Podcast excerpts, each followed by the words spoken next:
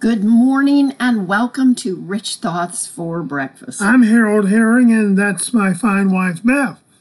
In today's call, we're going to discuss 7 ways to handle adversity or difficult times.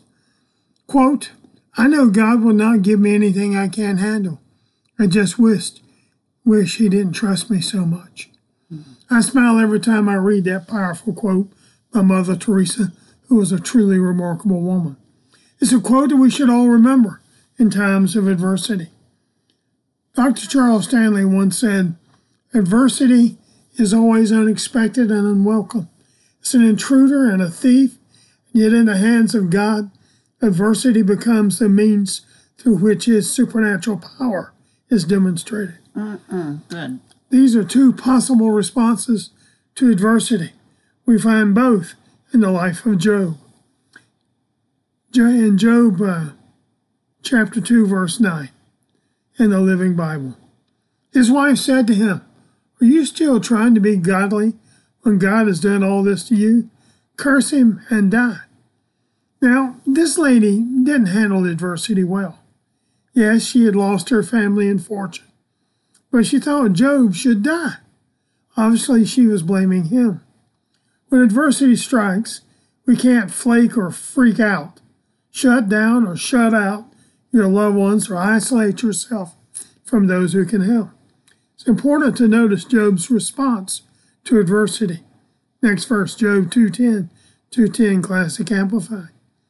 But he said to her, you speak as one of the impious and foolish women would speak. What? Shall we accept only good at the hand of God? And shall we not accept also misfortune and what is of a bad nature? In spite of all this, Job did not sin with his lips. That's good. I find that last sentence, honey, of particular interest. Job did not sin with his lips. You know, how do we act and react when we face adversity? And how that question is answered really determines whether or not we're going to be successful in life. Proverbs 24:10, even though we may not want it to say it, Proverbs 24:10 says, if thou faint in the day of adversity, thy strength is small. And the Proverbs 24:10 in the Message Bible says it this way, if you fall to pieces in a crisis, there wasn't much to you in the first place. I love that. Strong's Concordance gives the word adversity, H6869, in case you want to look it up yourself. It defines it as distress and trouble. Owing more than you can pay, that's adversity, distress and trouble. Facing foreclosure, that's adversity, meaning distress and trouble. Dealing with rebellious children, moved more by popular culture than the Word of God, that's adversity and trouble. Watching the balance of your retirement account evaporate before your very eyes after years of sacrifice for your golden years, that's adversity and trouble. Going to work each morning wondering if today will be the last day on the job, that's adversity and troubles. Listening to the doctor give you a bad report, that's adversity and troubles. We're saying all this to say, you know what, there's nothing on planet Earth that God doesn't know about, whether it's health or a job or your kids. The bottom line is everyone living here will face adversity, and that's just a fact. However, the measure of our character as a child of the Most High God is not whether we can avoid all that adversity, but how we respond to it when it comes our way. That's true. So here are 7 things we need to know in dealing with adversity straight out of the Word of God. Number 1, enter your sanctuary when faced with adversity. When adversity rises, to whom do you turn? Where do you go? Psalm 99:9 in Young's Literal Translation. Jehovah is a tower for the bruised, a tower for times of adversity. The Amplified translation of Psalm 9:9 says it this way, Lord also will be a refuge and a high tower for the oppressed, a refuge and a stronghold in times of trouble, high cost, destitution, and desperation. That's the Amplified Bible for you. If you imagine the greatest fortress ever built, It can't compare with the stronghold provided by the Lord for those who are facing adversity. Psalm 37:39, again, Young's literal translation. And the salvation of the righteous is from Jehovah, their strong place in time of adversity. Message Bible translation of that scripture, Psalm 37:39, says the spacious, free life is from God. It's also protected and safe. God strengthened. We're all delivered from evil. We will run to Him and He saves us. Hallelujah. The first place we should go when dealing adversity is to God. That's the first place. Amen. Number two, engage your advocate in the midst of adversity. Job 36:15, Classic Amplified. He delivers the afflicted in their affliction and opens their ears to his voice in adversity. Psalm 4:1, also in Young's literal translation that we've been quoting, says, to the overseer and stringed instrument, this was a psalm of David, in my calling answer thou me, O God of my righteousness, in adversity thou gavest enlargement to me, favor me and hear my prayer. That same scripture in the Contemporary English version says it this way, free me from my troubles, have mercy on me, and hear my prayer. Hallelujah. Number three, understand that adversity is a trick of the enemy. Luke 16:8, Message Bible. Now here's a surprise. The master praised the crooked manager. And why? Because he knew how to look after himself.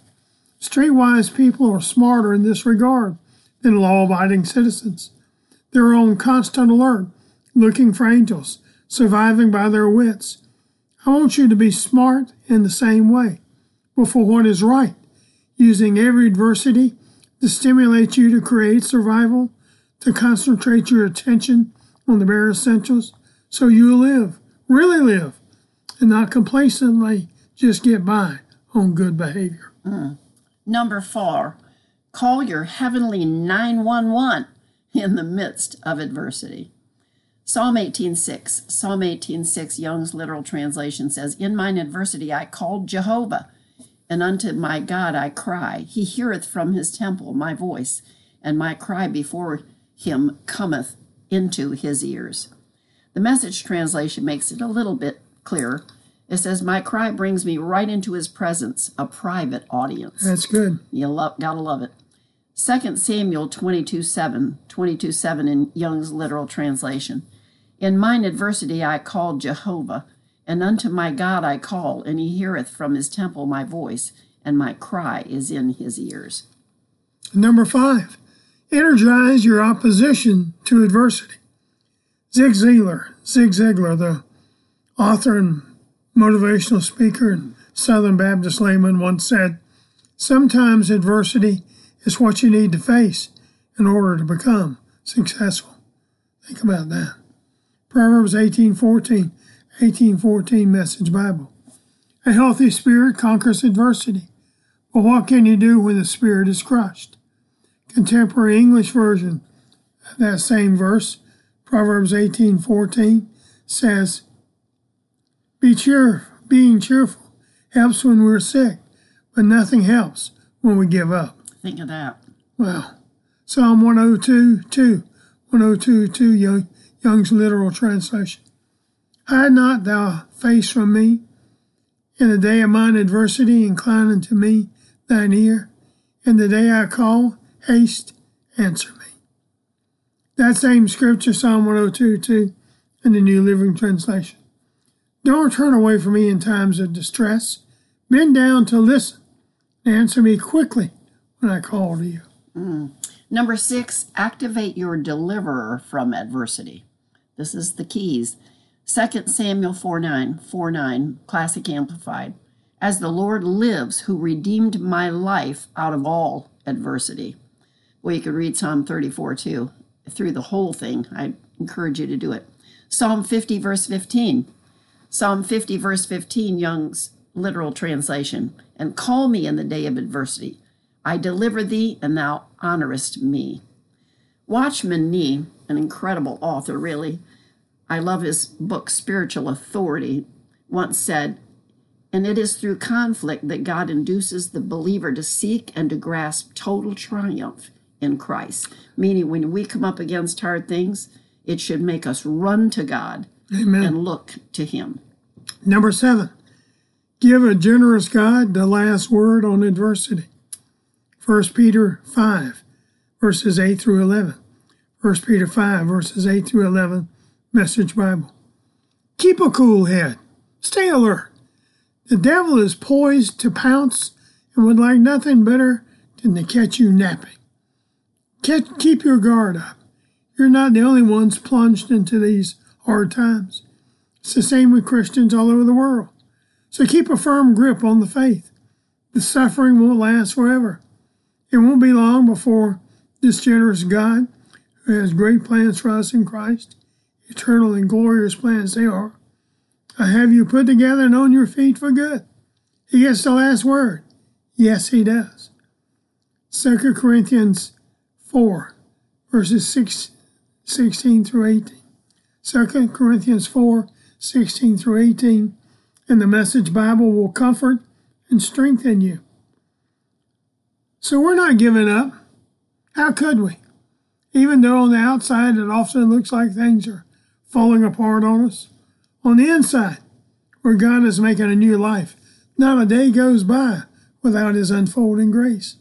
These hard times are small potatoes compared to the coming good times. The lavish celebration prepared for us, there's far more here than meets the eye. The things we see now are here today, gone tomorrow. But the things we can't see will now last forever. Great scripture. Leighton Ford, the evangelist, said, "Adversity is the diamond dust in heaven." Let me say that again. Adversity is the diamond dust heaven polishes its jewels with. Bishop T.D. Jakes, I love this one.